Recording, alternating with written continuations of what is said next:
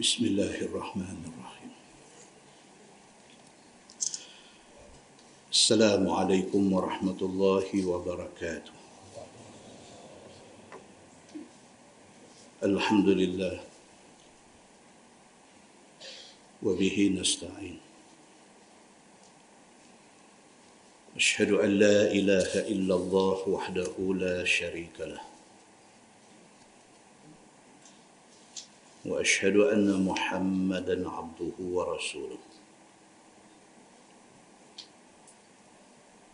بسم الله الرحمن الرحيم.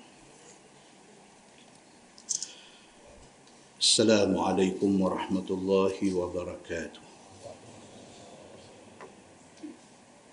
الحمد لله. وبه نستعين. أشهد أن لا إله إلا الله وحده لا شريك له.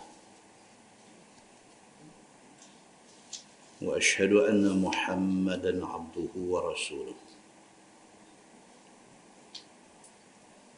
ونصلي ونسلم على هذا النبي الكريم.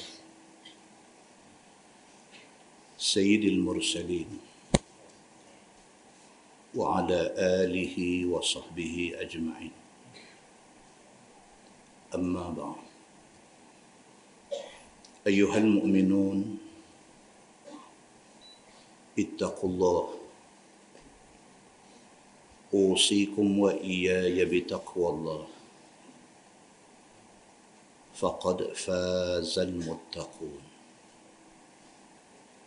مسلمين ومسلمات مدح مدح لرحمة الله سبحانه وتعالى di dalam sebuah hadis. عن أنس بن مالك رضي الله عنه يقول كان أبو طلحة أكثر الأنصار بالمدينة مالا من نخل وكان أحب أمواله إليه بيرحاء وكانت مستقبلة المسجد. وكان رسول الله صلى الله عليه وسلم يدخلها ويشرب من ماء فيها طيب. قال أنس فلما أنزلت هذه الآية لن تنالوا البر حتى تنفقوا مما تحبون.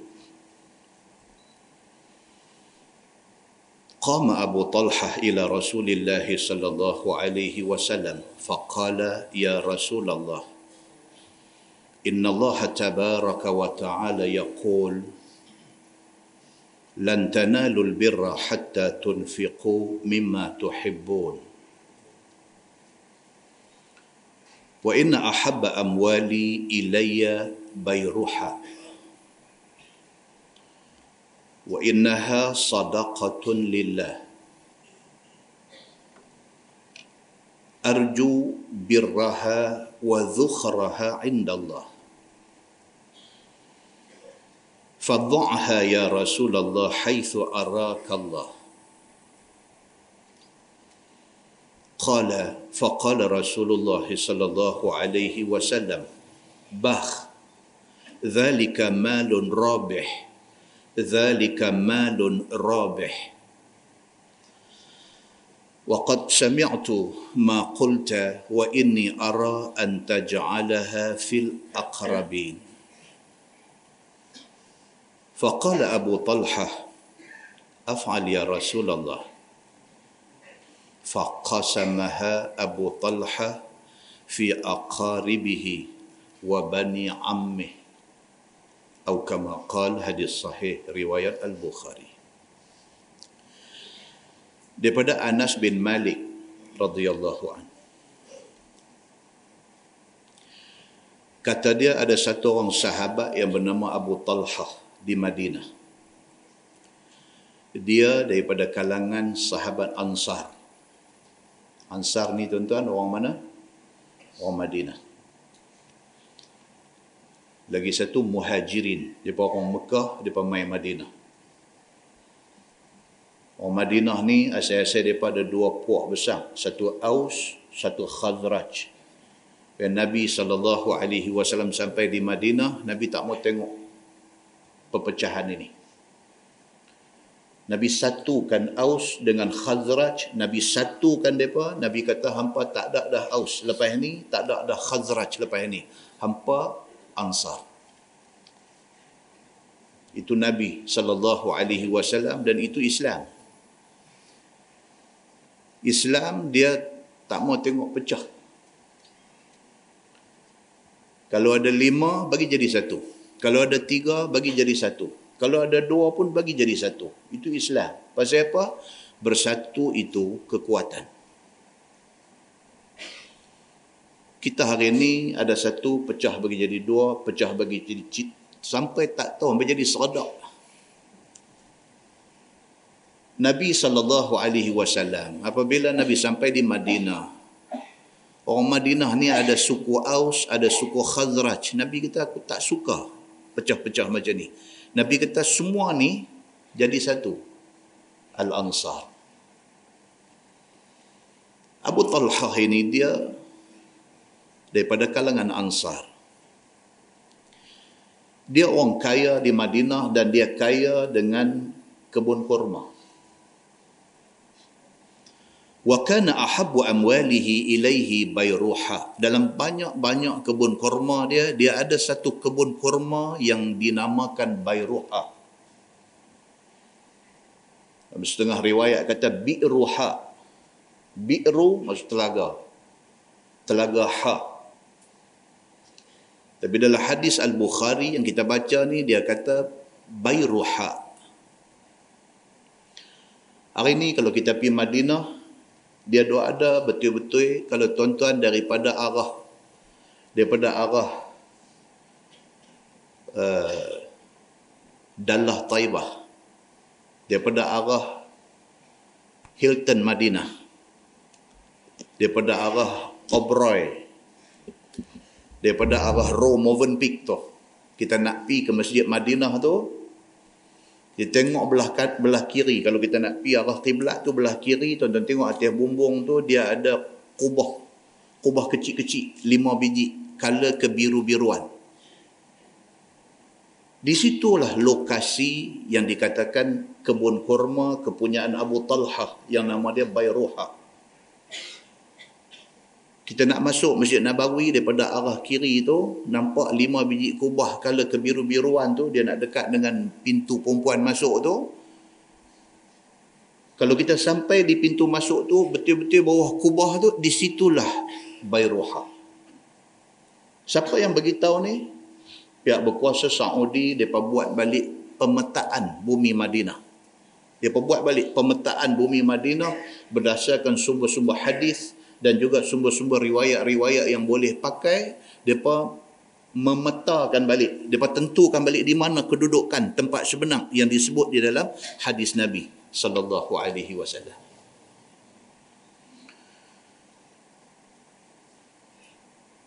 Kata Anas bin Malik dalam hadis ni Abu Talhah ini ada satu kebun kurma nama kebun kurma itu ialah Bayruha wa kanat mustaqbilatal masjid. Kedudukan dia sangat strategik.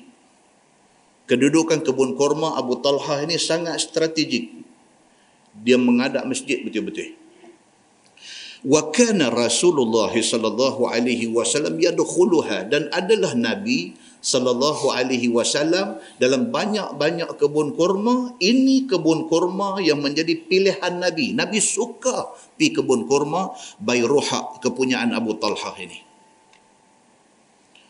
Wa yashrabun wa yashrabu min ma'in fiha tayyib. Nabi masuk kerana di dalam kebun kurma bayruha itu ada satu sumber mata air dan air dia sangat sedap So Nabi kalau pi kebun kurma tu Nabi akan pi ke tempat tu. Tempat yang menjadi sumber mata air di dalam kebun Bayruha ni. Hari ni tahu mana tuan-tuan? Kalau tuan-tuan pihak kita kita bagi tahu tadi, mudah kita kata pintu Al-Malik Fahad. Mudah. Tapi cari di pintu tu, pintu Al-Malik Fahad. Daripada pintu tu, 15 meter masuk. Terus. Hari ni kerajaan Saudi dia bubuh tanda di atas marmar lantai Masjid Nabawi tu dia bubuh tanda, dia bubuh tiga line. Pak sagi, tiga line.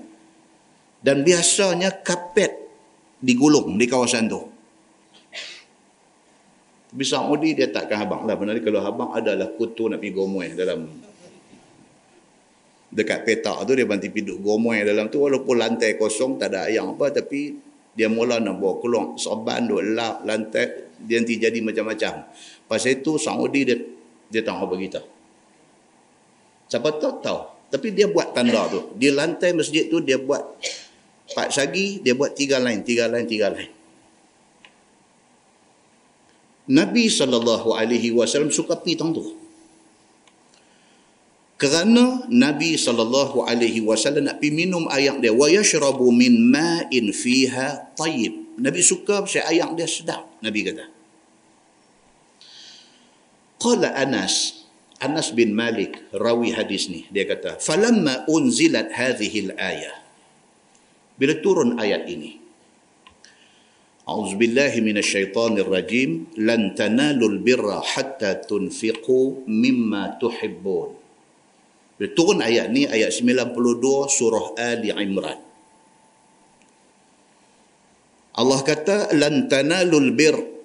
Sekali-kali hampa tidak akan mencapai apa yang dikatakan kebaikan. Hampa buatlah pahal, hampa buatlah amal baik, hampa buatlah apa sekalipun tidak dianggap apa yang hampa buat itu baik hatta tunfiqu mimma tuhibbun. Sehinggalah hampa jadi satu orang manusia yang sanggup menafkahkan harta hak hampa paling sayang. Apa benda yang kita paling sayang benda hak kita paling sayang tu kita sanggup infak. Nabi kata hang mencapai kebaikan. Selagi hang tak boleh buat benda tu hang buat baik. Tapi bukan itu kebaikan yang betul-betul bila turun ayat tu, qama Abu Talhah ila Rasulillah sallallahu alaihi wasallam. Abu Talhah bangkit pergi jumpa Nabi sallallahu alaihi wasallam. Faqala ya Rasulullah inna Allah tabaraka wa ta'ala yaqul lan tanalul birra hatta tunfiqu mimma tuhibbun. Bila dia dengar Nabi baca ayat tu, dia bangkit pergi dekat Nabi dia kata, Ya Rasulullah, Allah sudah turunkan ayat. Allah kata satu orang tidak dianggap buat bir, buat kebaikan, sehinggalah dia sanggup bagi benda hak dia paling sayang untuk diinfak pada jalan Allah. Dia kata, Wa inna ahabba amwali ilayya bayruha wa innaha sadaqatun lillah. Dia kata, Ya Rasulullah, Tuan tahu, harta saya, hak saya paling sayang ni kebun korma Bayruha ini. Yang tuan suka masuk, tuan suka piduk minum air di dalam dia. Inilah harta saya dalam banyak-banyak kebun korma hak saya ada, hak ni saya paling sayang. Dia kata, "Wa innaha sadaqatun lillah." Ya Rasulullah, aku sedekah kerana Allah. Tuhan. Boleh kita pi level sahabat Nabi ini. Siapa kenal Abu Talha ni? Yang kita kenal Abu Bakar As-Siddiq. Yang kita kenal Umar bin Al-Khattab. Yang kita kenal Osman bin Affan. Yang kita kenal Ali bin Abi Talib. Yang kita kenal Abu Ubaidah Al-Jarrah. Yang kita kenal Abdul Rahman bin Auf. Abu Talha ni biasa dengar tapi tak apa tahu. Hak tak popular mana ni? Macam ni punya doa ada dekat dia. Bila turun ayat kata macam tu, dan dan dia cari apa harta dia paling sayang, hak tu dia bagi. Dia kata, wa innaha sadaqatun lillah. Dia kata, ya Rasulullah, hak ni, kebun kurma ni, hak ni paling aku sayang. Aku sedekah kerana Allah arju birraha. Dia kata, Ya Rasulullah, aku mengharapkan bir, kebaikan yang Quran sebut tadi. Aku nak kebaikan itu. Dia kata. Wa dhukhraha. Dan aku nak supaya apa yang aku bagi ini menjadi simpanan pahala aku di akhirat besok. Fadha'ha ya Rasulullah haitsu arakallah. Dia kata, Ya Rasulullah, ambillah kebun ni buatlah macam mana yang Allah mahu qala kata Anas bin Malik faqala Rasulullah sallallahu alaihi wasallam bakh dhalika malun rabih. Dhalika malun rabih. Nabi ulang dua kali. Bakh ni maksud dia macam dalam gambar piramli ni. Bila apa tiga Abdul dia masuk main rumah lempoyan. Bila Piramli kata aku nak beli kadam ni dengan harga 3000 dirham. Usia lempoyan kata apa? Wow! Dia kata. Jual orang lebih untung daripada jual unta. Wow! tu bah. Ha tu dia dia lagu tu. Nabi wasallam bila Abu Talha habang Abu Talha aku bagi kebun ni kerana Allah Nabi kata bah wow terjemahan tu kasang Zalika malun rabih. Nabi kata ini harta yang sangat menguntungkan. Mana kalau hang memilih untuk tidak infak, untuk tidak bagi kebun ni untuk jalan Allah, kalau hang kata nak jual aja, ramai orang nak beli dengan harga mahal. Tapi Abu Talha tidak tengok benda tu. Dia tak tengok harga pasaran berapa. Dia dia dia dengar ayat tadi turun, dia nak buat apa yang ayat tu kata. Nabi kata bah zalika malun rabih. Zalika malun rabih dua kali Nabi kata. Abu Talha, ini harta yang cukup bernilai. Ini harta mahal. وقد سمعت ما قلت وإني أرى أن تجعلها في الأقربين Nabi kata tapi Abu Talha aku tak mau terima benda ni Nabi kata tapi aku anjurkan kepada hang hampir bahagikan kebun kurma ni kepada al-aqrabin kepada adik-beradik Pasal apa? Pasal Nabi sallallahu alaihi wasallam tahu kata adik-beradik Abu Talha ramai yang susah-susah keutamaan hang pi tolong adik-beradik dulu. Faqala Abu Talha. Abu Talha kata dekat Nabi, af'alu ya Rasulullah. Terus dia kata, dia kata, ya Rasulullah, saya akan buat macam yang Tuhan suruh. Faqasamaha Abu Talha fi aqaribih wa bani ammih. Abu Talha pun balik pada tu, terus panggil adik-beradik, bagi seorang sikit kebun kurma dia kepada adik-beradik dan juga kepada anak penakan dia. Yang penting dia tak mau simpan benda tu. Yang penting dia nak bagi benda tu. Kerana jalan Allah, kerana dia nak yang ayat sebut tadi. Demikian sekali tuan-tuan, semangat infak ataupun semangat sedekah yang ada dalam diri para sahabat Nabi ridwanullah alaihim ajma'in. Dalam surah Al-Munafiqun ayat 10. Allah berfirman, "A'udzu billahi minasyaitonir rajim." Wa anfiqu mimma razaqnakum min qabli an ya'tiya ahadakumul maut fayaqul rabbi laula akhartani ila ajalin qarib fa asaddaqa wa akum minas salihin. Sadaqallahul azim. Tuan-tuan dengar ayat ni berasa macam macam dok biasa dengar. Ialah ayat Quran. Da, bila kita rajin dengar ayat ni? Oh, jemaah. Pasal apa imam-imam masjid suka baca ayat ni hari Jumaat? Pasal apa? Pasal itu sunnah Nabi sallallahu alaihi wasallam. Sebelum kita cerita pasal ayat ni, nak cerita pasal sunnah membaca ayat ni pada waktu semayang jemaat. Dalam sebuah hadis riwayat daripada Ibni Abi Rafi' radhiyallahu anhu qala Istakhlafa Marwan Abu Hurairah al-Madinah وخرج إلى مكة. فصلى لنا أبو هريرة الجمعة. فقرأ بعد سورة الجمعة في الركعة الآخرة إذا جاءك المنافقون. قال فأدركت أبا هريرة حين انصرف. فقلت له إنك قرأت بسورتين كان علي بن أبي طالب يقرأ بهما بالكوفة. فقال أبو هريرة إني سمعت رسول الله صلى الله عليه وسلم يقرأ بهما يوم الجمعة. أو كما قال حديث صحيح رواية إمام مسلم. kata Ibnu Abi Rafi'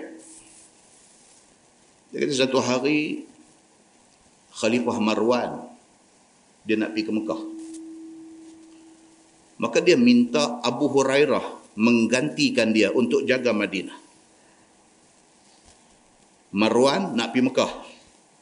Jadi oleh kerana dia tak ada, dia kena lantik satu orang untuk tolong jaga Madinah ni. Dia melantik Abu Hurairah radhiyallahu anhu.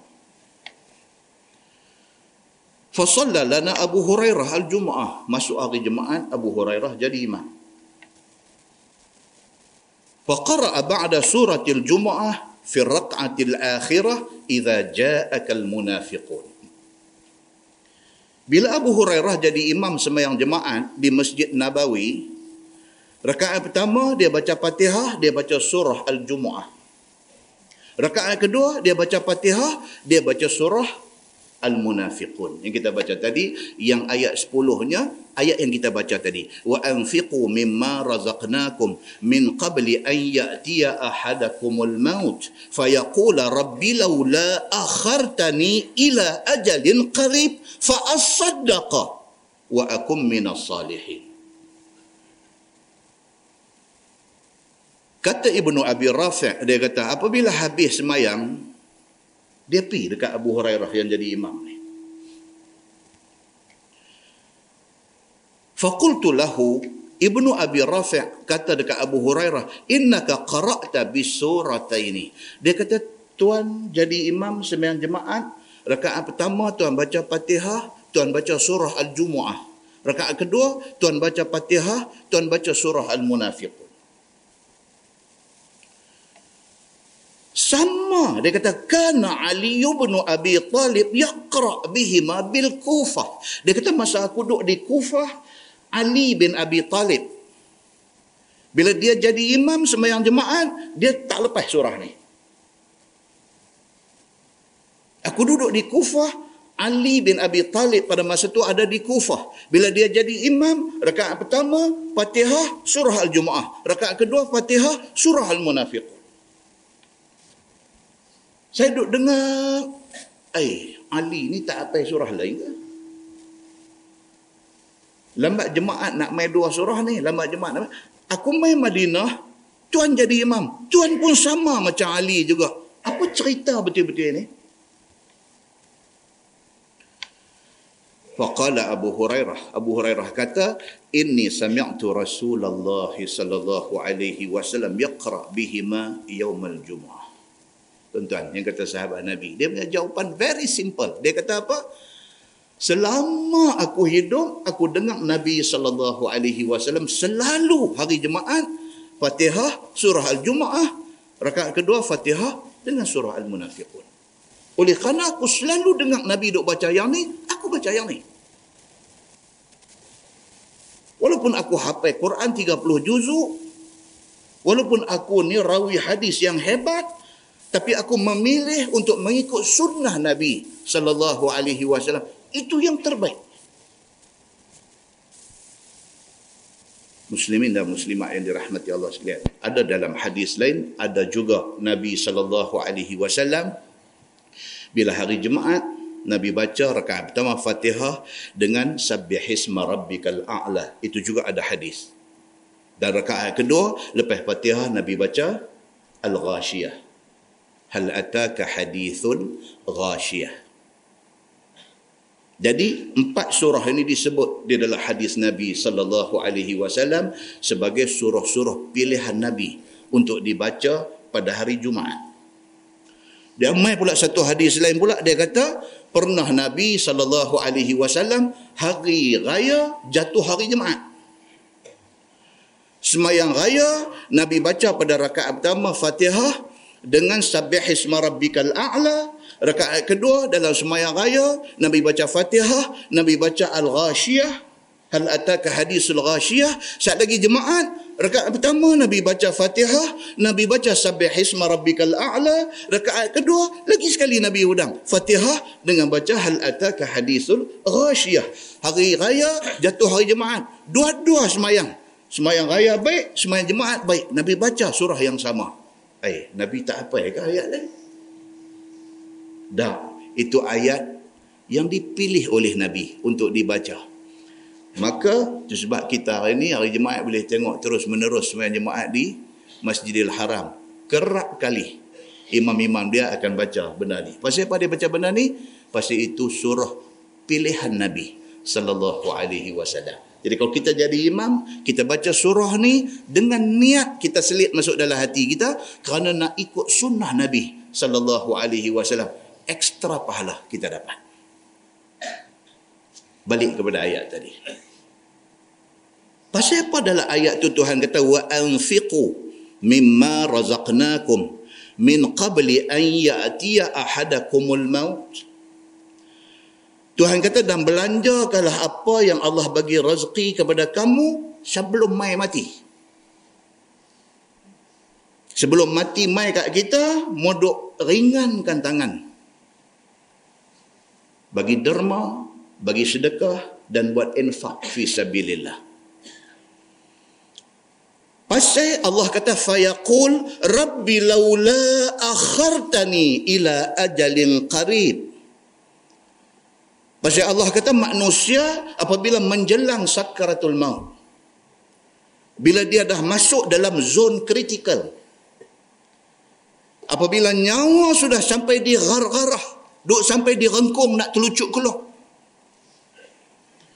Allah kata manusia yang duduk dalam keadaan kritikal, dalam keadaan nyawa nak telucuk keluar, manusia akan kata, Rabbi, wahai Tuhan aku, laula akhartani ila ajalin qarib. Manusia yang nak mati ni kata, wahai Tuhan, boleh tak boleh tangguh saat kematian aku ni? Siapa abang ni? Allah abang, bukan Nabi abang. Kalau Nabi habang, kita boleh tanya lagi, sahih ke hadis tu? Ini bukan Nabi habang, ini Allah habang. Di dalam Al-Quran, di dalam surah Al-Munafiqun, ayat 10. Allah kata setiap manusia yang duduk dalam zon kritikal, dia nak mati dalam sedetik, dua detik lagi. Dia nak mati dalam lima second lagi. Pada waktu tu manusia ni akan kata, Rabbi, wahai Tuhan aku, laula akhartani, tak boleh kau tangguh saat kematian aku ni. Aku bukan minta setahun, aku bukan minta sebulan, aku bukan minta seminggu. Bagi kat aku sejam aja. Jangan bagi aku matilah ni. Sejam aja bagi kat aku. Fa as-saddaqa. Aku nak bagi sedekah. Dalam banyak-banyak amal ibadah yang doa ada, orang yang nak mati ni Tuhan kata, dia minta tangguh saat pasal nak bagi sedekah. Dia tak minta dekat Tuhan, Ya Allah bagi bagi saat aku tak buat haji lagi. Aku nak pergi buat haji. Ya Allah bagi saat aku tak semayang duha lagi. Aku nak semayang duha. Dia tak kata, Ya Allah tangguh saat. Dia tak kata hal lain. Tapi dia kata apa? Fa'as sadaqah. Aku nak sedekah. Wa akum minas salihin. Aku janji lepas ni aku jadi orang baik. Lama tafsir kata apa? Kerana sedekah ni tuan-tuan, pahala cukup besar. Sedekah ni pahala dia cukup besar. Ringan-ringankanlah kita untuk bersedekah. Kerana kita akan tahu kebaikan dia lepas kita mati. Banyak hadis Nabi kata apa? Manusia ni kalau masih hidup atas dunia, dia biasa bersedekah bisyikki tamrah secebis kurma. Bukan segantang, bukan sekelo, bukan se, bukan sebiji kurma. Bisyiqi tamrah. Secebis kurma. Sebiji kurma tu koyak bagi sebelah aja. Kalau atas dunia tu dia biasa koyak kurma bagi sebelah aja cukup untuk menghalang muka dia daripada kena neraka. Muslimin dan muslimat yang dirahmati Allah sekalian. Demikian besarnya ganjaran pahala yang dijanjikan Allah Subhanahu wa taala untuk orang yang sanggup infak fi sabilillah. Dalam sebuah hadis riwayat daripada Asma binti Abi Bakr radhiyallahu anha. Kata dia annaha ja'at an-nabiy sallallahu alaihi wasallam faqala ya nabiy Allah ليس لي شيء إلا ما أدخل علي الزبير. فهل علي جناح أن أرضخ مما يدخل علي؟ فقال النبي صلى الله عليه وسلم ارضخي ما استطعت ولا توعي فيوعي الله عليك. atau kama qal hadis sahih riwayat Imam Muslim. Daripada Asma binti Abi Bak siapa dia Asma tuan-tuan? Ipang. Ipang Nabi. Dia dua beradik dengan Aisyah. Asma satu hari pi jumpa Nabi sallallahu alaihi wasallam. Dia kata ya Nabi Allah. Tuan-tuan tengok adab. Adab. Nabi tu ipang. Tapi dia panggil apa dekat Nabi? Ya Nabi ya Allah. Kan? Kita ni ya Allah. Kawan kita tu sama kita sekolah rendah lo. Tapi hari ini kawan kita jadi imam masjid. Kita panggil eh ya kata. Kita panggil eh ya. Nak panjang sikit me eh. Panggil pun Oi, me. Eh, mai kena kopi lu. Ya Allah. Dia tak tahu hormat orang. Betul lah dulu dia kawan kita sekolah rendah. Tapi hari ini dia imam masjid. Satu hormat kena bagi kat dia. Satu hormat kena bagi kat dia. Apatah lagi depan orang. Apatah lagi depan orang. Kita kena tunjuk hormat kita dekat dia. Sebab dia imam hari ini. Kita panggil eh, kita panggil mak eh, tak balik. Pergi sembang pula dengan orang. Kata, pira dulu duduk mandi sungai dengan aku tu. Oh, teruk betul kita hari. Kita ni jadi jenis perangai macam bedui. Dia jadi kasang, dia jadi eh, leceh. Ya? Asma' binti Abi Bak, ipang Nabi. Pergi jumpa Nabi SAW, dia panggil, Ya Nabi Allah. Dia panggil ya Nabi Allah, wahai Nabi Allah. Laisa li syai'un illa ma adkhala alayya Zubair. Dia kata, Tuan tahu saya bukan orang senang. Apa yang ada dalam rumah saya ni adalah yang Az-Zubair. Suami saya bawa balik. Suami dia siapa dia? Az-Zubair bin Al-Awwam. Suami dia anak dia Abdullah bin Az-Zubair. Diambil oleh Nabi jadi anak angkat Nabi. Sebab Nabi dengan Aisyah tak ada anak Nabi ambil anak Asma dengan Az-Zubair. Nama Abdullah bin Az-Zubair. Nabi ambil jadi anak angkat dia. Yang akhirnya dia dibunuh oleh Hajjaj bin Yusuf As-Saqafi. Okay. Asma kata dekat Nabi dia kata ya Nabi Allah dia kata Tuan tahu, saya bukan orang senang. Tak banyak benda dalam rumah saya. Hak ada dalam rumah ni, hak suami saya Zubair bawa balik mai. Fahal alayya junahun an ardakha mimma yudkhilu alayya. Dia kata, saya nak tanya satu. Jadi berdosa tak saya? Pasal kami ni orang susah. Makanan pun tak ada tak ada banyak simpan dalam rumah. Hak dua ada ni, hak suami bawa balik mai. Berdosa tak kalau hak suami bawa balik tu saya ambil sikit untuk bagi sedekah ke orang yang lagi susah. Tuan-tuan. Kita tengok. Susah dah. Asmak ni susah dah. Hati nak tolong orang susah tu ada. Dia pergi tanya Nabi sallallahu alaihi wasallam. Dia kata, "Ya Nabi Allah, saya ni susah.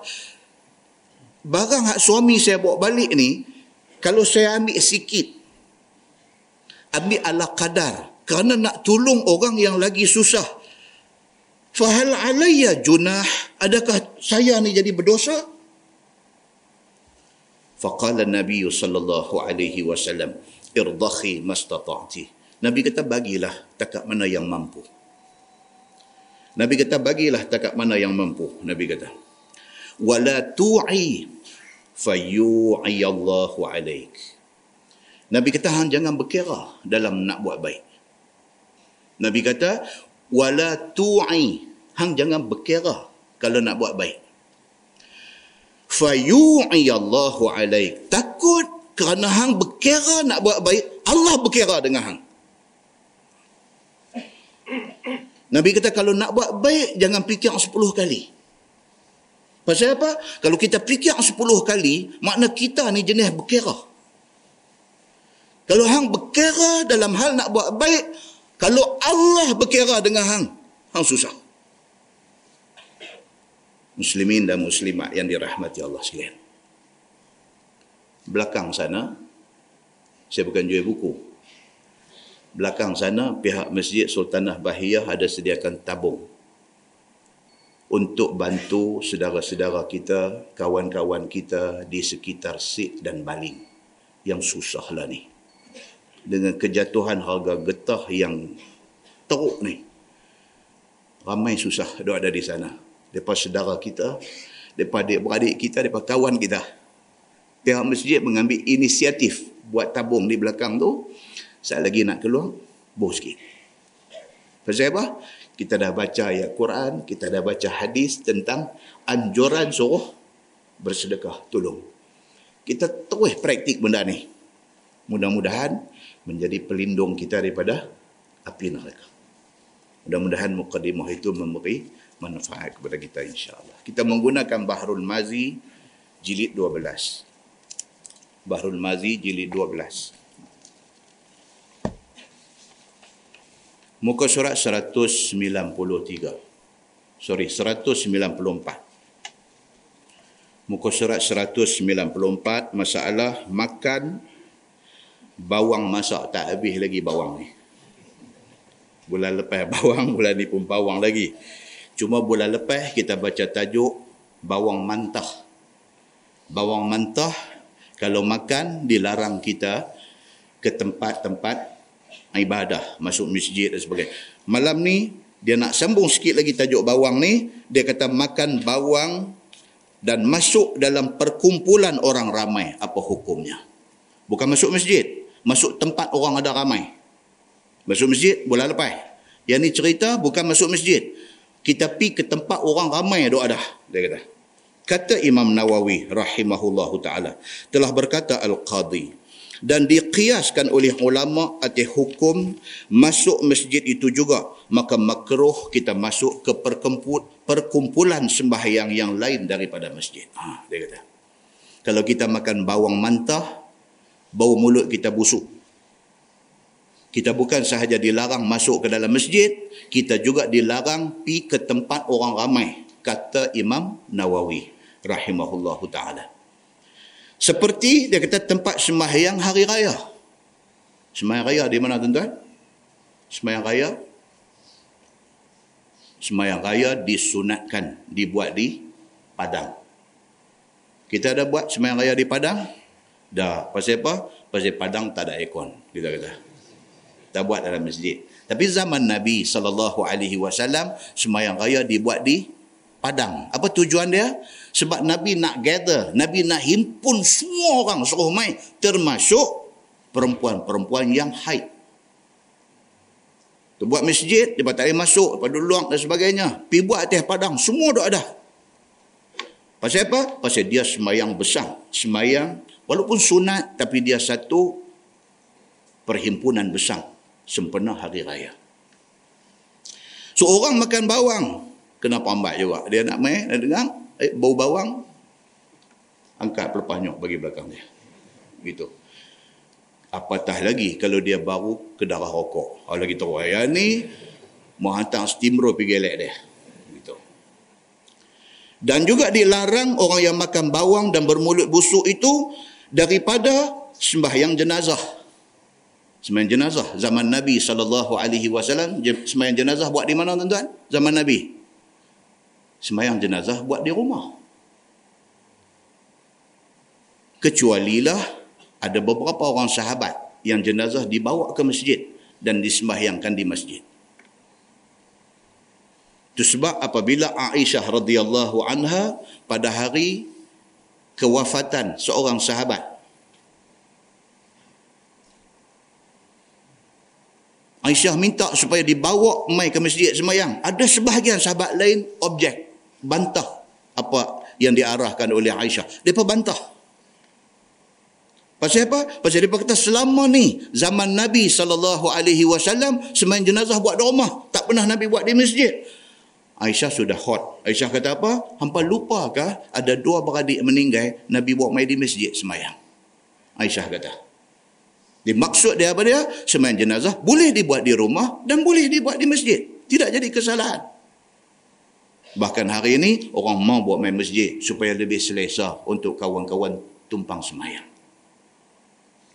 Jadi dia kata kalau semayang jenazah tu buat di rumah, Syekh makan bawang ni tak boleh juga join. Balik leceh ni makan bawang ni.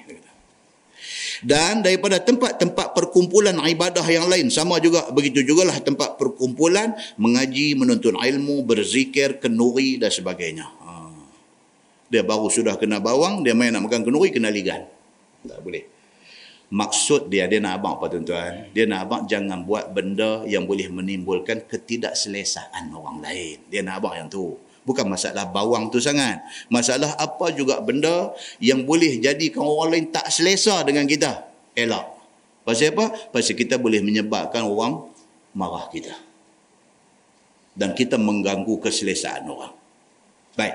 Dan tiada dihubungkan dengan masjid itu akan pasar-pasar dan seumpamanya. Dia kata, ha, tapi kalau Syekh makan bawang ni, dia nak pergi melilau di nat ke? Nat tau nat. Orang boleh panggil nat di nat ke, di pekan hari ke, di pasal malam ke, yang tu tak dilarang. Itu memang tempat jahanam. Ya. Hampilah hambau apa pun, hampilah itu memang tempat, memang kelang kabut punya tempat. Pasal ada pasukan peninjau pasal malam ni. Dia peninjau, dia bukan pergi beli apa pun, dia pergi tinjau ya. Daripada lepas maghrib dia pergi sampai tutup pasal malam baru dia balik. Balik bini dia kata abang beli apa? Tak beli apa. Pasukan peninjau pasal malam. Muslimin dan muslimat yang dirahmati Allah sekalian masalah dia kata. Makan dengan tiada menghabiskan apa yang dimakan. Ah ya ni. Kita duk baca bulan lepas dia kata apa kalau makan ni jangan tinggal sebiji nasi pun. Pasal apa? Pasal takut di butir nasi itulah ada keberkatan. Dia mai lagi tajuk baru lepas ni dia kata apa? Kalau pinggan tu ada bekas kuah dia suruh apa? Suruh palit. Suruh palit dia mai pula malam ni, dia kata makan dengan tiada menghabiskan apa yang dimakan. Maksud dia apa? Maksudnya dalam kes, bukan kes makan nasi. Dia suruh tinggal nasi dah. Ini dalam kes orang jamu kita, orang hidang kita. Karipap 10 biji. Jangan sentai 10-10 tu. Itu maksud dia. Dia tak sama. Ini kes dia lain sikit. Ini kes lain sikit. Ini bukan kes nasi sepinggan kita tu. Bukan. Ini kes orang main letak kat kita popiah goreng 10 biji. Jangan duk ingat kata saya ni kenyang dah tapi duk ingat Ustaz Samsuri abang ni. 10 biji popiah tu selesai kat kita seorang. Jangan. Ha, ini tajuk dia. Dia kata pada hukum syarak kita, maka sayogialah seseorang yang makan ataupun seseorang yang minum tidak menghabiskan apa-apa yang dimakan dan apa yang diminum supaya boleh menolong, mengenyangkan ataupun memuaskan dahaga orang yang kemudian daripada kita. Tuan rumah. Kita pitah abang dulu kat dia. Dia pun tak bersedia. Kata tengok kereta kita sampai turun lima beranak. Dia takkan tak jamu apa orang main. Buka-buka peti air, karipak segera.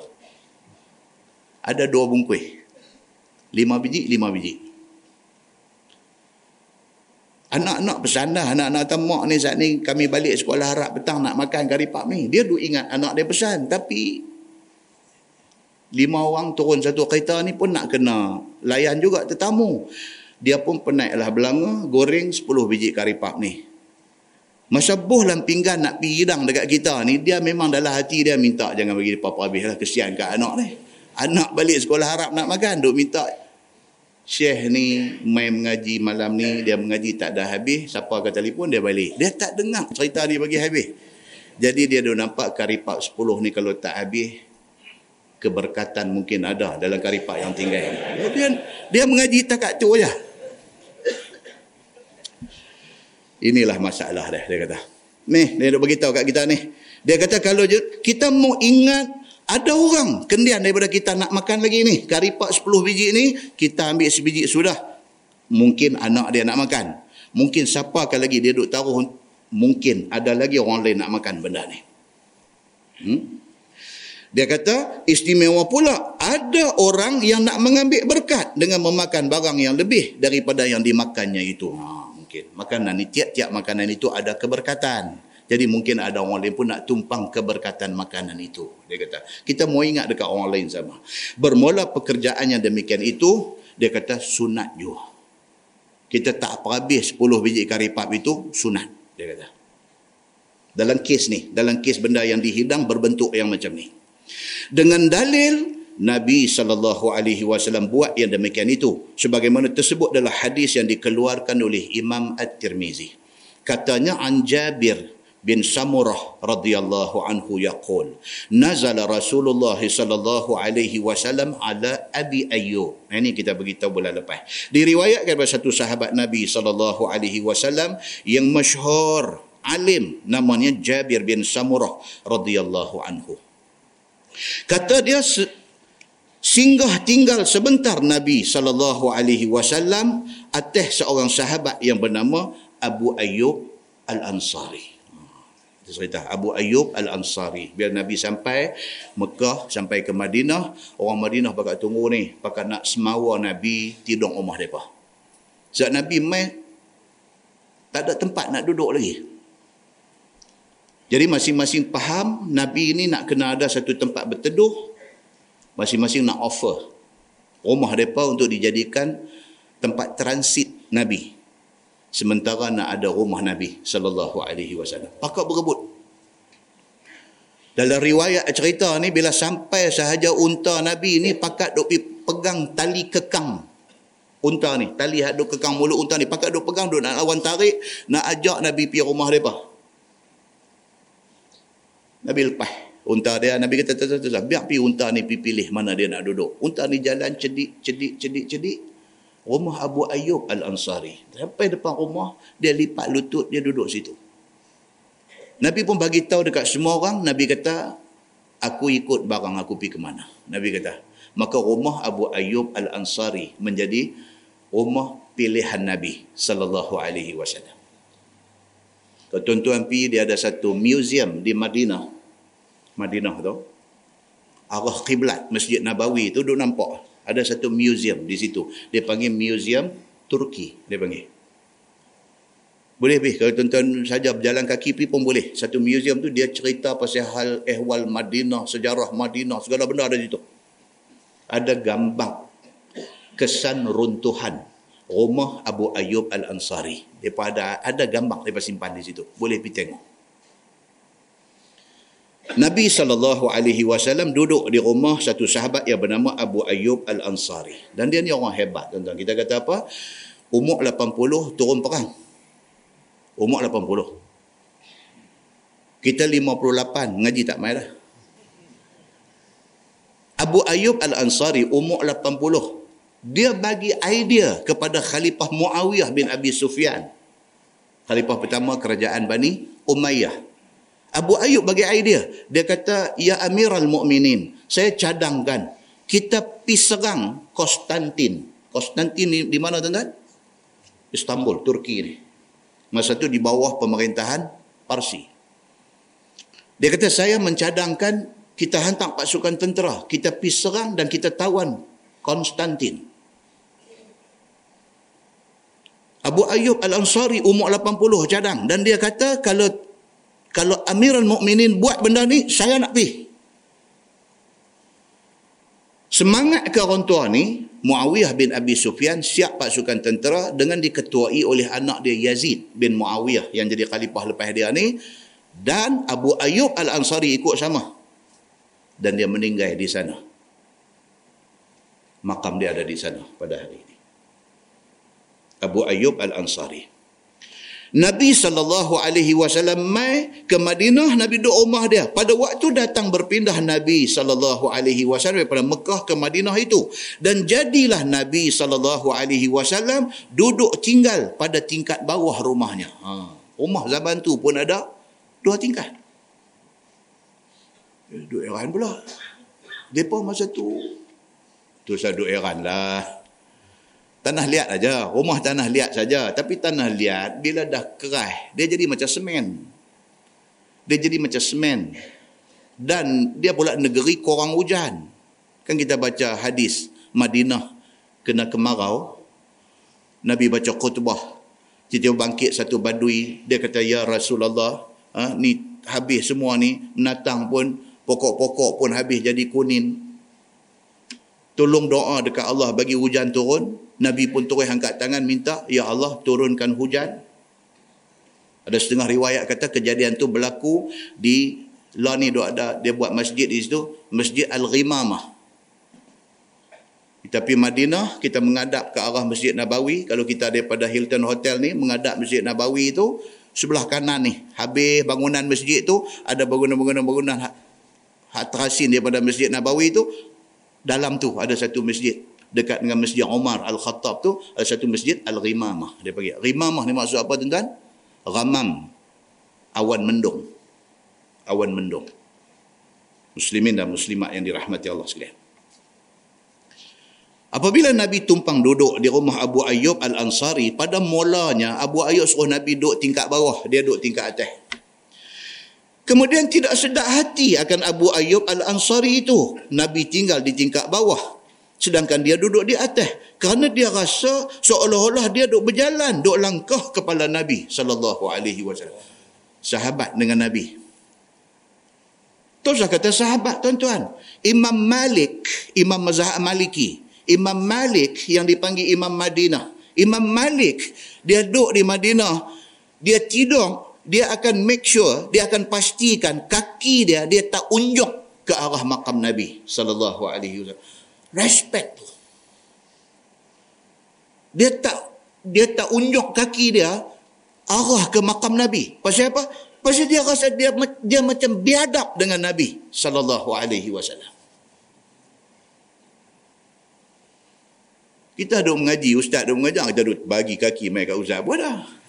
Yo, tak ada, ini tak ada. Saja abang. Takut siapa nak perbuti orang. Jadi lagi dia pergi suara. Kalau dah suara, dia tarik balik slow. Dia bukan apa. Benda ni benda adab. Saya abang dalam kuliah lepas. Adab ni tuan-tuan, mengaji sampai PhD pun tak belajar. Adab ni dia tak ada dalam silibus. Dia tidak ada di dalam muqarar. Tak ada. Dulu, masa kita dulu, sekolah, masa kita kecil-kecil, umur, sekolah Arab dulu ada satu subjek, akhlak. Dulu. Zaman kita pergi sekolah kebangsaan, belajar jawi. Zaman tu di sekolah harap petang ni ada satu subjek akhlak. Lah tak ada dah. Pasal lah dia anggap kalau hang lulus dapat first class honors, hang kira dah cerdik, hang kira beradab lah. Dia kira begitu eh, dia pukul borong lah ni. Maka akhirnya hari ini lahir orang-orang yang berilmu tetapi kurang beradab. Maka ilmu disampaikan dalam keadaan kurang berhikmah. Dia ada ilmu. Masya Allah. Kita kita tahu. Masya Allah. Dia ni rajul ilmi. Dia ni cukup berilmu. Very knowledgeable. Kita kata.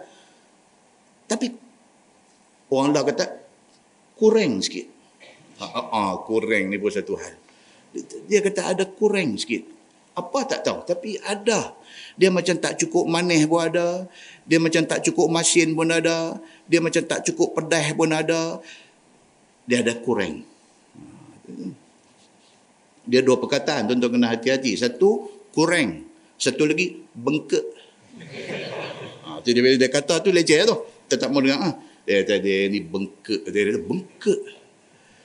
Nampak? Saja disebut macam tu kerana dia membawa makna yang tak tahu nak abang apa dia. Nampak? Jadi Abu Ayyub Al-Ansari, satu orang sahabat yang cukup beradab. Sedangkan dia duduk di Madinah. Nabi duduk di Mekah.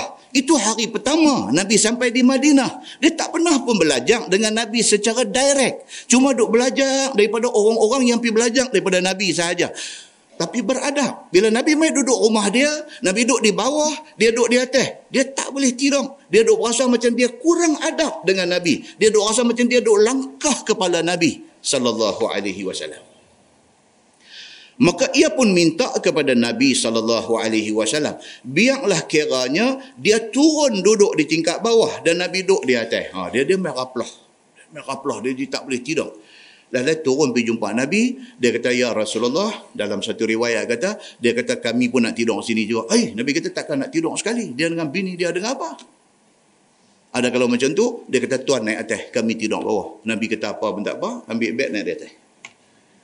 Dia jadi kacau. Dia rasa macam dia dia buat tak patut dekat Nabi. Maka diturut oleh Nabi sallallahu alaihi wasallam akan kehendaknya. Nabi pun okeylah tak apa, Nabi naik atas.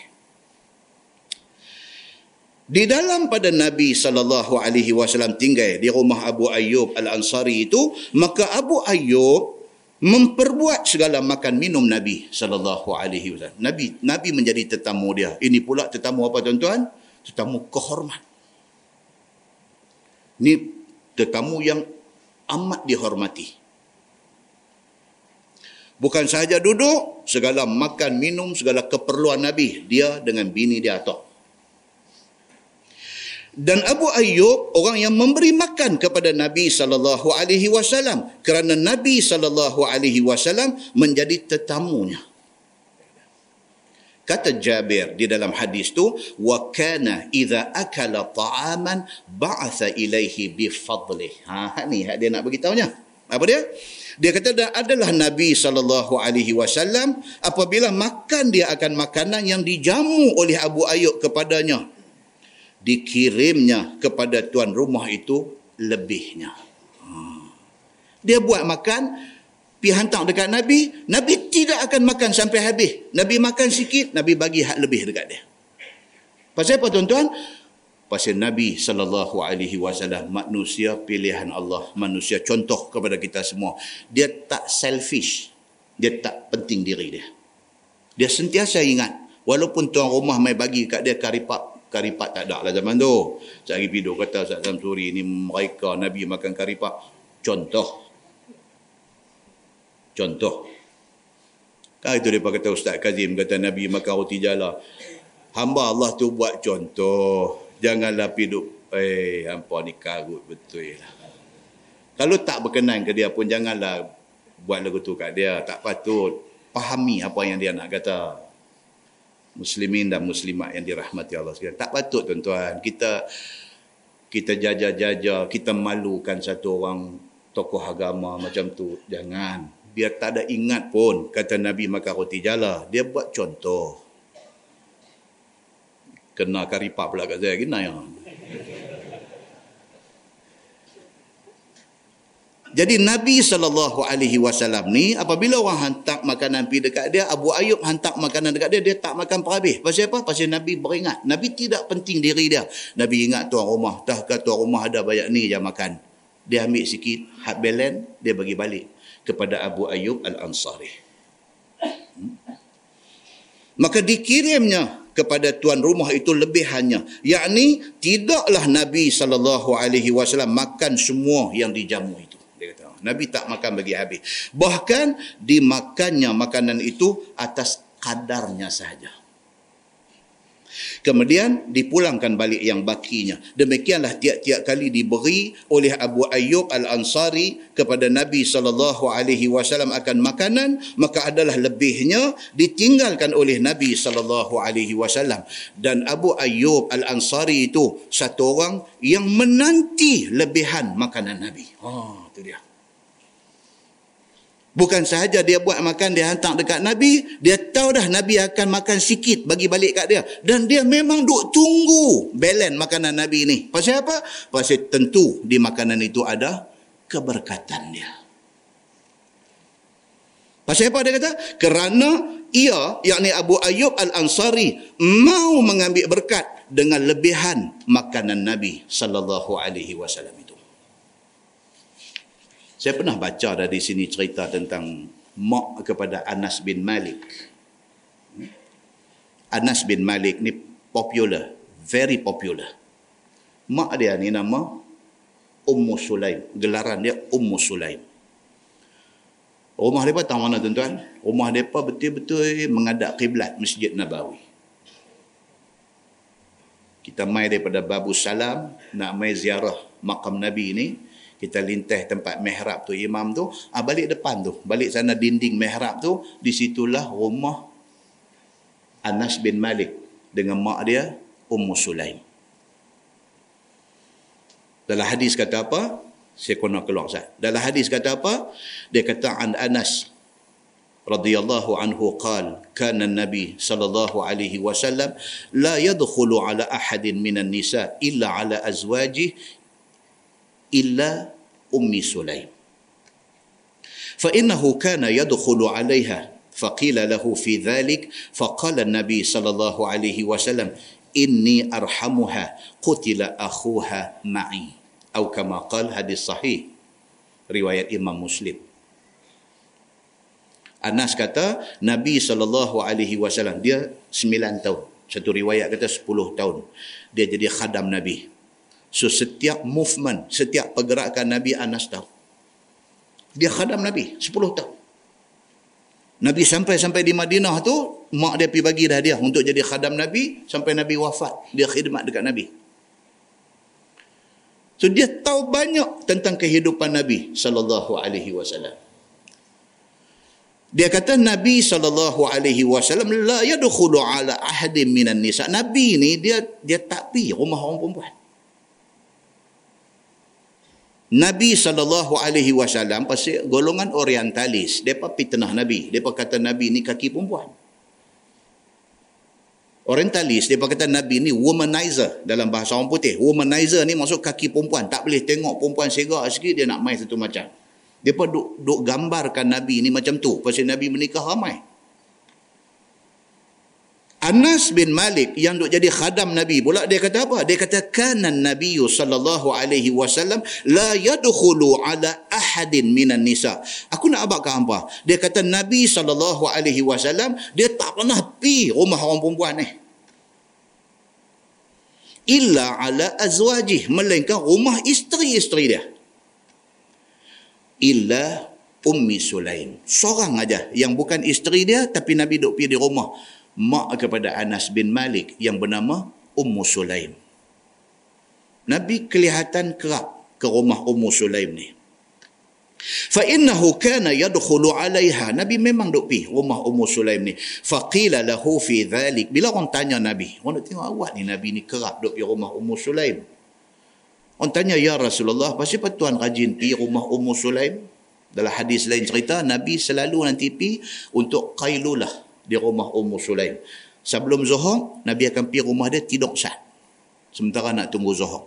Tidur sat tu dia panggil Qailulah. Nabi tidur tidur di rumah tu. Faqala Nabi sallallahu alaihi wasallam inni arhamuha. Nabi kata aku kesian kepada Ummu Sulaim ini. Qutila akhuha ma'i. Sedara dia yang close, yang rapat dengan dia syahid di dalam perang ketika dia berperang bersama dengan pasukan aku. Nabi kata. Dalam sebuah hadis lain pula dia kata apa? Dia kata an Sumamah an Anas radhiyallahu anhuma anna Umma Sulaim kanat tabsutu lin Nabi sallallahu alaihi wasallam nita'an fayaqilu 'indaha ala dhalika an-nata' قال فإذا نام النبي صلى الله عليه وسلم أخذت من عرقه وشعره فجمعته في قارورة. ثم جمعته في سك. قال فلما حضر فلما حضر أنس بن مالك الوفاة أوصى إلي أن يجعل في حنوطه من ذلك السك. qala faju'ila fi hanutih. Atau kama qal hadis sahih riwayat al-Bukhari. Sumamah. Ni bukan Sumamah kita pernah baca cerita dia dulu ni. Ini Sumamah ni siapa? Sumamah ni cucu kepada Anas bin Malik. Nama dia Sumamah bin Abdullah bin Anas bin Malik. Dia cucu kepada Anas bin Malik. Kata dia Anas bin Malik, tuan dia. Pernah bagi tahu kata anak Umma Sulaim kanat tabsutu lin Nabi sallallahu alaihi wasallam nitta'an. Anas pernah cerita dekat cucu dia.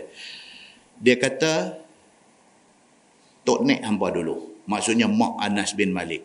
Dia kata, Tok Nek hampa dulu, nama Ummu Sulaim. Dia dalam rumah, dia memang sedia dah satu nitak. Nitak ni satu tikak buat daripada kulit menatang. Dia panggil nitak. Nun ta'ain, nitak. Satu tikak buat daripada kulit menatang. Ummu Sulaim ni siap dah satu tempat dia hampak tikang daripada kulit menatang ni dan tempat itulah akan jadi tempat Nabi mai sat lagi sebelum sembahyang lohor Nabi pi lap sat orang tu tidur sat qailulah tempat Nabi nak pi duk landing tidur sementara nak tunggu zuhur tu memang disediakan oleh mak kepada Anas bin Malik. Dia buh dah hampak siap dah tentu. Fayaqilu indaha ala dhalika nita dia kata dan nabi qailulah di atas tikam kulit itu. Qala kata Anas fa idza nama an-nabiy sallallahu alaihi wasallam akhadhat min araqih wa sya'rih. Bila nabi tidur qailulah sebelum zuhur panas. Bila nabi wasallam tidur nabi peluh. Nabi peluh. Peluh yang mengalir daripada tubuh Nabi wasallam itu turun di atas nitak ni, di atas tikam kulit ni.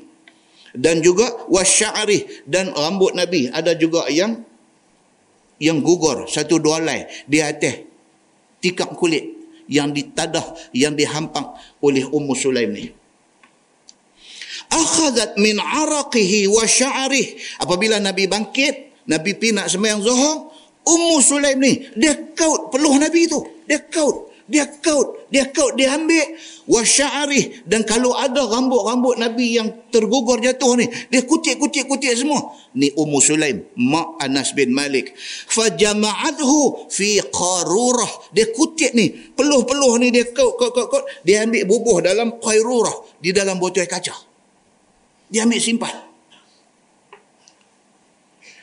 summa jama'athu fi suk kemudian peluh-peluh nabi yang dia duk kaut dia duk kukut duk kukut ambil simpan dalam di dalam botol kaca ni dijadikan wangi-wangian sebab peluh nabi ni masya-Allah sangat wangi yang kata istimewa Nabi Muhammad sallallahu alaihi wasallam. Takat tu tuan-tuan saya nak peringat apa dia? Hadis ini hadis sahih riwayat Al-Bukhari. Qala kata Sumamah cucu kepada Anas bin Malik ni. Dia kata, tuan dia yang cerita benda ni kat dia. Falamma hadara falamma hadara Anas bin Malik al-wafah. Cucu dia kata, bila tuan dia Anas bin Malik ni menjelang wafat dia. Anas mati umur apa tuan-tuan? Ada satu riwayat kata 99 umur dia. Ada satu riwayat kata 100. Dia umur panjang Anas ni. Menjelang kewafatan dia, Awsa ilayya. Sumamah cucu Anas bin Malik ni dia kata apa? Tok Wan pesan dekat saya. Dia kata. Sebab dia cucu. Tok Wan pesan dekat saya. An yuj'ala fi hanutihi min dhalika suk. Tok Wan pesan supaya peluh Nabi hak tok nek duk kukut simpan tu ambil itu yang dah jadi asuk yang sudah jadi wangi-wangian tu ambil campur dan jadikan hanut hanut ni apa dia tuan-tuan minyak yang digunakan untuk nak lembutkan sendi-sendi orang mati dan kita bila kampung ada kematian tuan-tuan tengok ada apa orang buat kat orang mati ha, ambil minyak nyok dia upang ni sendi-sendi ni. Pasal apa dia pergi buat macam ni? Pasal nak bagi dia, dia punya sendi semua free. Saat lagi masa mandi mayat mudah. Bila ada orang mati aja, habis ambil minyak-minyak. Minyak tu dia panggil hanut. Hanut. Ambil upang atas pelupuk mata ni, bagi mata katum elok. Upang dekat ni, dekat jaw ni, dekat apa? Rahang ni. Bagi, bagi dia boleh lembut, tutup elok. Semua dekat sendi-sendi ni, semua main-main-main, semua tu sapu minyak. Minyak tu dia panggil hanut.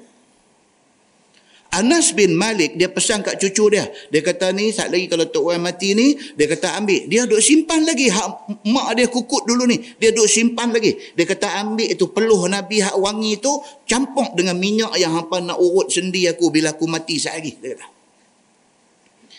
Qala kata Sumamah cucu dia ni faju'ila fi hanutih. Kami pun ikut apa dia kata, ambillah peluh Nabi yang wangi ni campur dengan minyak itulah yang diurut-urutkan di di sendi-sendi Anas bin Malik apabila dia meninggal dunia. Maksudnya apa tuan-tuan? Yang saya selit masuk ni, nak abang kata, barakah ada di seluruh tubuh Nabi sallallahu alaihi wasallam.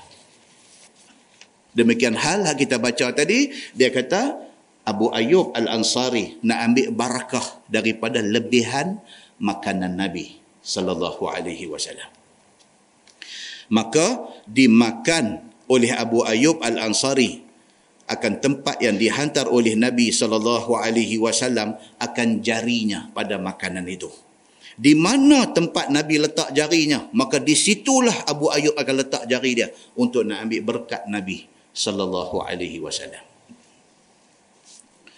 Kata Jabir, fa ba'atha ilaihi. Fa ba'atha ilaihi yawman bi ta'amin wa lam ya'kul minhu an-nabiy sallallahu alaihi wasallam. Maka dikirim oleh Abu Ayyub Al-Ansari kepada Nabi sallallahu alaihi wasallam pada satu hari itu makanan macam biasa. Padahal tiba-tiba tidak dimakan oleh Nabi sallallahu alaihi wasallam akan makanan itu Nabi duduk rumah dia sehari-hari duk hantar makan pagi makan tengah hari makan malam duk hantar. Tiba-tiba satu hari makanan yang dihantar dekat Nabi banyak tu balik main banyak tu. Nabi tak sentuh makanan itu bila datang makanan itu kepada Abu Ayub, dengan segeralah dia tanya kepada orang dia, khadam dia yang bawa makan pergi dekat Nabi itu. Mana tempat Nabi letak jari dia pada makanan itu? Tiba-tiba dilihatnya makanan itu tidak luak, tidak kurang sebagaimana yang ada asalnya juga yang ada di dalam bekas itu. Dia nak tanya Nabi makan tadi Nabi buah tangan, tengok-tengok main macam tak sentuh. Bila dilihat oleh Abu Ayub akan makanan itu tidak luak, maka sudahlah terkejut dalam hati dia. Terkejut. Dia duk sangka, kata, mai nak tanya Nabi makan tahu mana? Mai, mai tak nampak kata Nabi sentuh makanan itu. Dia sudah susah hati. Katanya, apalah gerangan salah makanan itu? Sebab tidak dimakan oleh Nabi sallallahu alaihi wasallam. Dia kata Allah aku masak apa ni? Nabi tak suka ke makanan aku ni? Ataupun Nabi tak makan ke? Dia jadi susah hati. Maka dengan segera dia naik ke tingkat atas jumpa Nabi sallallahu alaihi wasallam mendapatkan Nabi sallallahu alaihi wasallam kerana nak tanya apa sebabnya. Terus naik pergi tanya apa siapa? Sambung hadis tu dia kata falamma ata Abu Ayyub an-nabiy sallallahu alaihi wasallam fa dzakara dzalika lahu. Maka tak kala datang Abu Ayyub kepada Nabi sallallahu alaihi wasallam lalu disebutnya yang demikian itu kepada Nabi sallallahu alaihi wasallam. Kata dia ya Rasulullah telah hamba hantar kepada tuan hamba makanan sebagaimana adat biasa hamba menghantar. Ambil bahasa macam semerah padi ya bunyi. Ha? Bunyi itu macam aduka punya bahasa. Memang macam tu. Dia kata, Tuhan, saya hantar makanan macam selalu saya duk hantar. Tapi awak yang tak makan. Tiba-tiba dibawa pulang orang kepada hamba. Sedangkan Tuhan hamba tiada makan sikit pun makanan tu. Pasal apa? Apakah gerangan salahnya? Tu, bahasa tu. Yang kata gerangan ni. Tuan-tuan biasa duk pakai lagi perkataan ni. Apakah gerangan Ustaz tak main kuliah bulan ni? Oh, saya dengar tu saya pun takut. Kan? Bahasa Melayu dulu. Bila didengar oleh Nabi sallallahu alaihi wasallam akan kata Abu Ayyub yang demikian itu, lalu jawab Nabi sallallahu alaihi wasallam, faqala fihi thum. Nabi kata nabi ni dia very straightforward. Dia sangat berterus terang. Very straightforward.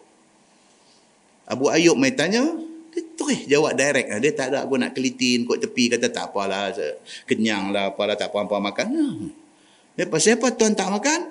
Fihi thum nabi kata maka sabda nabi sallallahu alaihi wasallam dalam masakan kau tadi itu dalam masakan-masakan yang kamu hantar kepada aku itu ada bawang putih Nabi kata. Nabi kata ada bawang putih. Nabi kata pasal itu tak makan. Bukankah kamu masak di dalamnya akan bawang putih? Nabi kata betul tak? Betul hambur bawang putih dalam tu bila didengar sahut Nabi sallallahu alaihi wasallam demikian itu lalu ditanya oleh Abu Ayyub Al-Ansari faqala ya Rasulullah aharamun huwa Qala Nabi sallallahu alaihi wasallam la walakinni akrahuhu min ajli rihi. Maka katanya ya Rasulullah, kata Abu Ayyub Al-Ansari, ya Rasulullah, haramkah bawang putih itu? Tanya Nabi. Oh, tak boleh makan ke bawang putih? Jawab Nabi sallallahu alaihi wasallam, tidak haram dimakan akan bawang putih itu tetapi aku tidak makan akan dia kerana aku tidak suka dari sebab busuk baunya Nabi cakap betul eh, Nabi kata tak haram cuma saya tak suka pasal dia busuk Nabi jawab macam tu kerana aku itu bukan seperti kamu semua adalah aku didatang oleh malaikat dan aku bercakap dengan malaikat ha, Nabi kata aku punya kes lain sikit. Hampa tak apa. Tapi aku Jibril dok mai jumpa. Maka apabila ada bau busuk pada aku, maka tidaklah malaikat mendekati aku. Aku tak boleh, Nabi kata. Pasal apa? Jibril nanti mai jumpa. Kalau duk bau bawang ni, Jibril nanti tak jumpa aku. Aku nanti susah. Bawang tak haram. Hampa nak makan, makan. Tapi aku tak boleh. Pasal aku ada tetamu. Iaitu Jibril salam. Kata Tirmizi bermula ini hadis hasan lagi sahih. Nampak clear eh? very clear perbahasan hukum di sini. Baik, so dia kata makan bawang itu harus ya. Kata Imam Nawawi rahimahullahu taala dalam syarah Muslim pada sabda Nabi sallallahu alaihi wasallam itu, iaitu katanya aharamun huwa qala la. Di situ clear. Dia kata terang-terang menunjukkan makan bawang putih itu harus dan ialah yang diijmakkan oleh ulama. Ulama semua kata bawang putih ini tidak haram. Boleh makan. Tetapi makruh bagi orang yang berkehendak ke masjid. Itu telah disepakati oleh ulama. Ataupun datang kepada perkumpulan orang ramai lain daripada masjid. Ataupun nak menghadap orang besar. Kan? Kita kalau kita jenis kaki sahokok. Kita nak pergi jumpa orang yang dihormati dalam masyarakat. Kita nak pergi jumpa Tok Imam, kita nak pergi jumpa Tok Guru. Gosok gigi dululah. Gosok gigi pepak coklat yang hitam tu peru peru peru peru nak bagi hilang bau Marlboro ni. Pasal apa? Pasal respect kita kepada orang yang kita nak jumpa. Kan respect kita dekat dia, jadi kita buat macam tu. Baik. Dan dan dihubungkan dengan bawang putih itu akan tiap-tiap benda yang busuk baunya. Bukan bawang putih saja. Apa juga benda yang boleh menyebabkan bau mulut, dia kata elakkan. Baik, masalah. Dia kata makan jamu. Jangan salah faham pula ni makan jamu air. Ni ada juga tajuk jamu mak darah. Bukan. Makan jamu yang dia maksud di sini ni ialah makan jamuan yang orang buat. Dia tulis makan jamu. Kan? Ha, kita dengar, Masya Allah, ada juga kes jamu. Bukan. Dia kata, makan jamuan yang dihidangkan. Serta tidak dimakan habis apa yang dijamu kepada kita itu.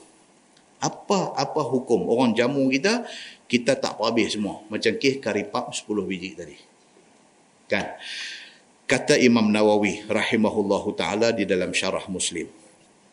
Telah berkata ulama pada sepotong hadis itu sabda Nabi sallallahu alaihi wasallam wa idza akala ta'aman ba'atha bi fadlih bahwasanya sunat bagi orang yang makan dan orang yang minum itu tidak menghabiskan daripada barang yang di, dimakan dan diminum. Orang hidang kita karipak 10 biji, jangan perhabis 10 biji tu. Dia kata, supaya tinggal dan dapat dimakan oleh orang yang kemudian daripada dia. Modu ingat, dia ni pun kita tahu anak ramai.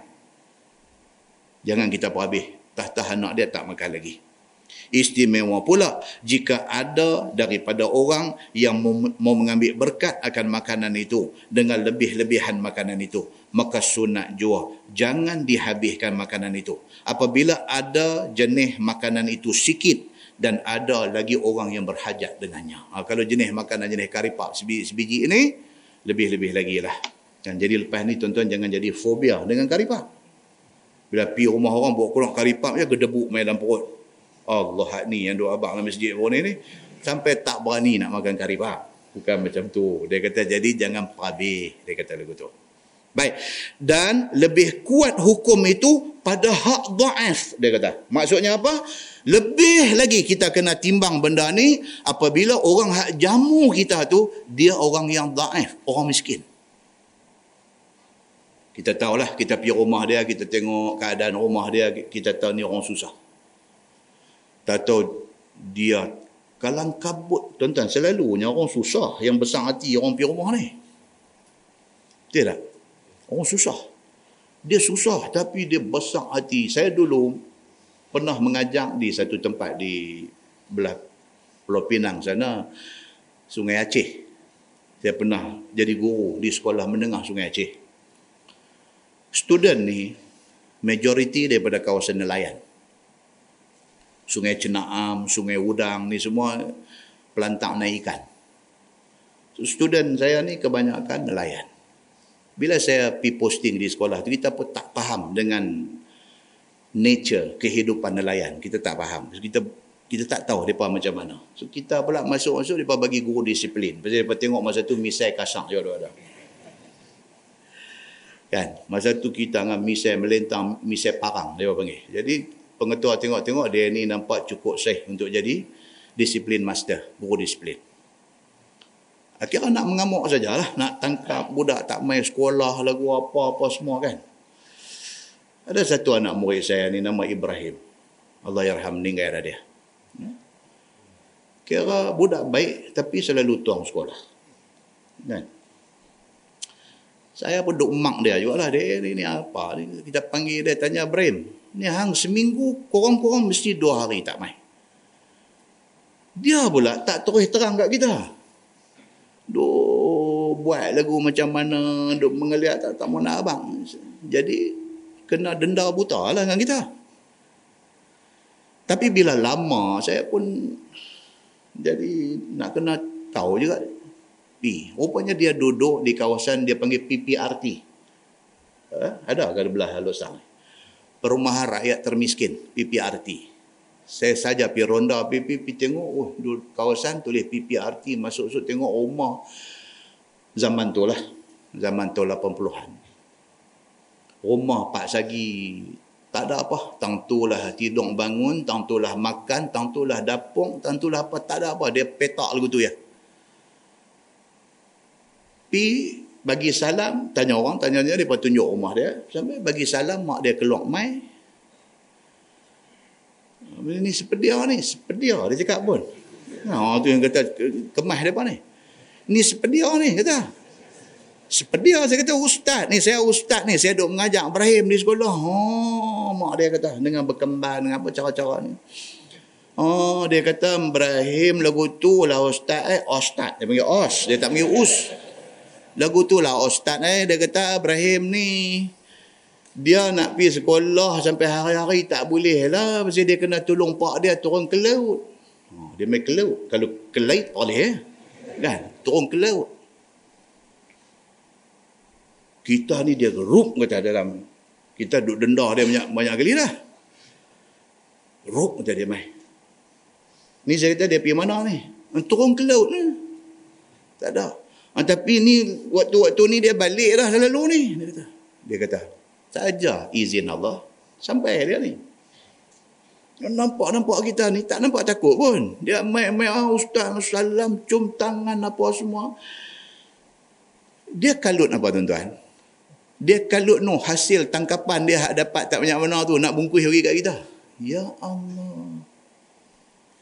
Yang kita tengok rumah dia apa dia duk main dia duk kalut ni hak dia bawa balik tak banyak mana ni udang halus-halus ni. Hak udang besar perih ambil dah. Depa dapat udang halus ni.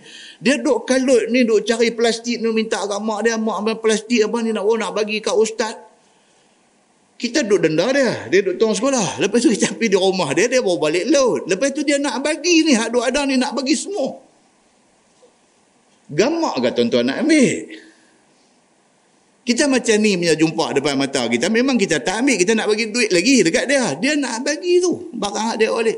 Tuan-tuan, orang susah ni Allah bagi dekat mereka hati macam tu. Aduh, bakhil kedekut ni hak kaya ni. Masya Allah. Muslimin dan muslimat yang dirahmati Allah sekalian. Itu yang sampai sembilan setengah tu. Tak habis lagi. Jadi dia kata dan lebih kuat lagi hukum ni. Hukum apa? Hukum kalau orang hidang jangan makan bagi habis ni. Hukum itu lebih kuat lagi pada hak orang-orang yang daif. Kalau kita pergi rumah orang miskin, kalau dia hidang apa pun kat kita, makan ambil hati dia ya. Jangan makan nak bagi kita kenyang. Ha, ni yang kata dia nak abang ni. Ni ni tuan-tuan dia doa abang ni apa dia? Inilah adab dalam Islam. Adab. Istimewa pula dia kata jikalau ada kelaziman orang yang yang menjamu itu diangkatkannya semua makanan yang ada pada dia. Ha ni jenis ni. Dia tu susah tapi dia tak fikir untuk dia. Dia duk fikir nak bagi seronok tetamu mai rumah dia. Ada 10 biji karipap, karipap saja malam ni ni ada 10 biji kari pap, 10 biji dia bawa keluar. Dia nak jamu kita. Walhal dia pun tak makan lagi, laki dia pun tak makan lagi, anak-anak dia pun tak makan lagi. Masa mak angkat letak tu anak-anak duduk tepi dinding ni biji mata nin, nin tau, nin. Anak ni duduk tepi dinding ni duduk pegang rubin, rubin pula satu lagi, duduk pegang rubin dinding tu, duduk tengok karipak mak main hidang kat tetamu ni biji mata nin. Oh tu tu kasang tu bahasa tu tu. Kita ni yang kata bengkak ni. Tanya ni anak-anak ke semua ni? Ha anak-anak anak-anak sebiji jalan dah. Oh semua duk mengaji lagi ke? Dua biji jalan tiga biji sepuluh khalas. Alhamdulillah. Ha yang kata bengkak muslimin dan muslimat yang dirahmati Allah sekalian. Ni dia doa abang kat kita. Dia kata kalaulah jenis orang susah, lepas tu angkat semua hak duk ada main nak jamu kita dan dibiarkannya anak-anak isterinya menantikan kuk-kuk kalau ada lebih jamuan itu untuk mereka makan. Anak bini duk tunggu kalau ada lebih itu rezeki kita. Tak ada kita tunggu pahala Tuhan aja. Masya Allah tuan-tuan. Seperti mana yang diperbuat oleh kebanyakan orang-orang susah pada hari ini. Dia kata. Dan telah dinakal oleh ulama akan salaf suka memperbuat meninggalkan lebihan makanan itu. Ulama-ulama salaf, mereka memang praktis benda ni. Mereka tak akan makan bagi habis kalau orang hidang, orang jamu ni. Mereka akan tinggal. Pasal apa? Pasal Nabi sallallahu alaihi wasallam duk buat macam tu. Maka inilah hadis yang asal bagi perbuatan yang demikian itu. Nah, wallahu a'lam. Lepas ni insya-Allah kita masuk bab fi rukhsah fi thum matbukhan. Lepas ni dia mai satu tajuk pula, bawang putih kalau dah masak boleh makan. Kalau dia tak masak, dia pergi duduk tabung kat atas saja, jangan makan. Tapi kalau dimasak sampai menyebabkan hilang bau busuk. Dia masih bawang tapi tak bau dah busuk tu pasal masakan tu. Maka itu bawang boleh dimakan. Itu tajuk yang akan datang insya-Allah. Kemudian dia akan mai lagi tajuk fi takhmir al-ina wa itfa'is siraj wan nar indal manam. Iaitu tajuk cerita kita ni bila nak tidur malam. Bila kita nak tidur malam, kalau ada pelita minyak gas, padam dulu sebelum tidur. Padam dulu sebelum tidur. Dan kalau sekiranya ada makanan di dapur, tutup periuk makan itu. Dan kalau ada bekas ayam, cerek ke apa semalam saya dah baca dah hadis ni pasal. Cerek, kita jerang ayam, cerek jenis apa, terbuka di ujung tu. Tutup. Ni hadis Nabi SAW pesan. Tuan-tuan boleh bayang dah Islam ni, dia go to the detail. Dia pergi sampai macam tu punya halui. Pasal apa tuan-tuan? Nabi SAW pesan benda-benda ni semua pasal apa tuan-tuan? Pasal inilah orang tua-tua. Dia ambil langkah berjaga-jaga. Dia ada precaution. Dia ada langkah berjaga-jaga. Pakai pelita minyak tanah, pelita minyak gas. Kita tak padam masa tidur.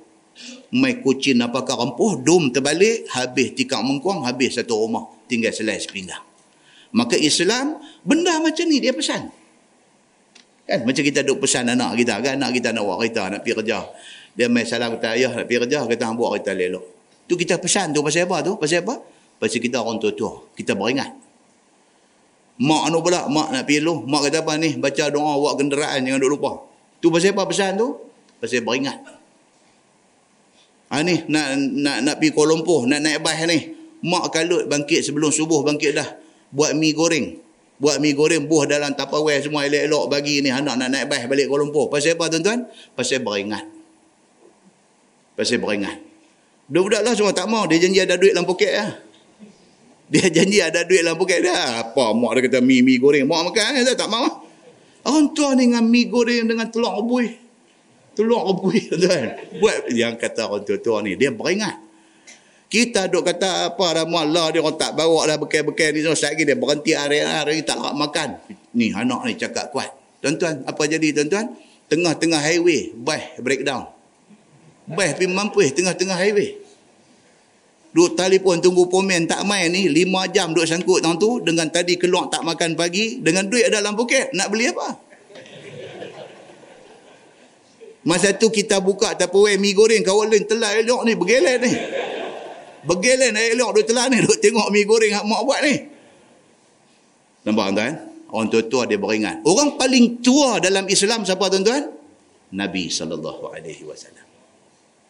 Jadi kita tak tak boleh mengerah kata orang tua. Kerana yang paling tua dalam Islam ialah Nabi sallallahu alaihi wasallam. Kalau ada orang tua-tua kata apa, bercanggah dengan hak Nabi kata, kita pakai hak orang tua kata. Hak orang tua ni maksud dia apa? Nabi. Kerana Nabi paling tua dalam Islam muslimin dan muslimat yang dirahmati Allah sekalian. Tajuk yang nak main ni dia habaq yang tu. Benda-benda macam ni, halus-halus macam ni tidak dilupakan oleh Nabi sallallahu alaihi wasallam. So kuliah malam ni kuliah last lepas ni kita dah nak puasa dah. Saya mengambil kesempatan mengucapkan selamat berpuasa. Ha, selamat berpuasa. Raya boleh ucap dah dah hari. Jangan puasa dulu. Lepas tu baru kita ucap selamat hari raya. Nah, mudah-mudahan apa yang kita belajar sebelum bulan puasa ni, sebelum daripada nak berhenti cuti bulan puasa ni, ada manfaatnya di sisi Allah Subhanahu Wa Taala. Kita tangguh dengan tasbih kafarah. Eh, Alizan, jangan lupa tabung tadi di belakang tu. Tabung nak tolong orang Sikh, orang Bali dan saudara-saudara kita yang susah. Jangan lupa. Nah, kita tangguh dengan tasbih kafarah dan suratul as. Subhanakallahumma wa bihamdika. أشهد أن لا إله إلا أنت. أستغفرك وأتوب إليك. بسم الله الرحمن الرحيم. والعصر. إن الإنسان لفي خسر. إلا الذين آمنوا وعملوا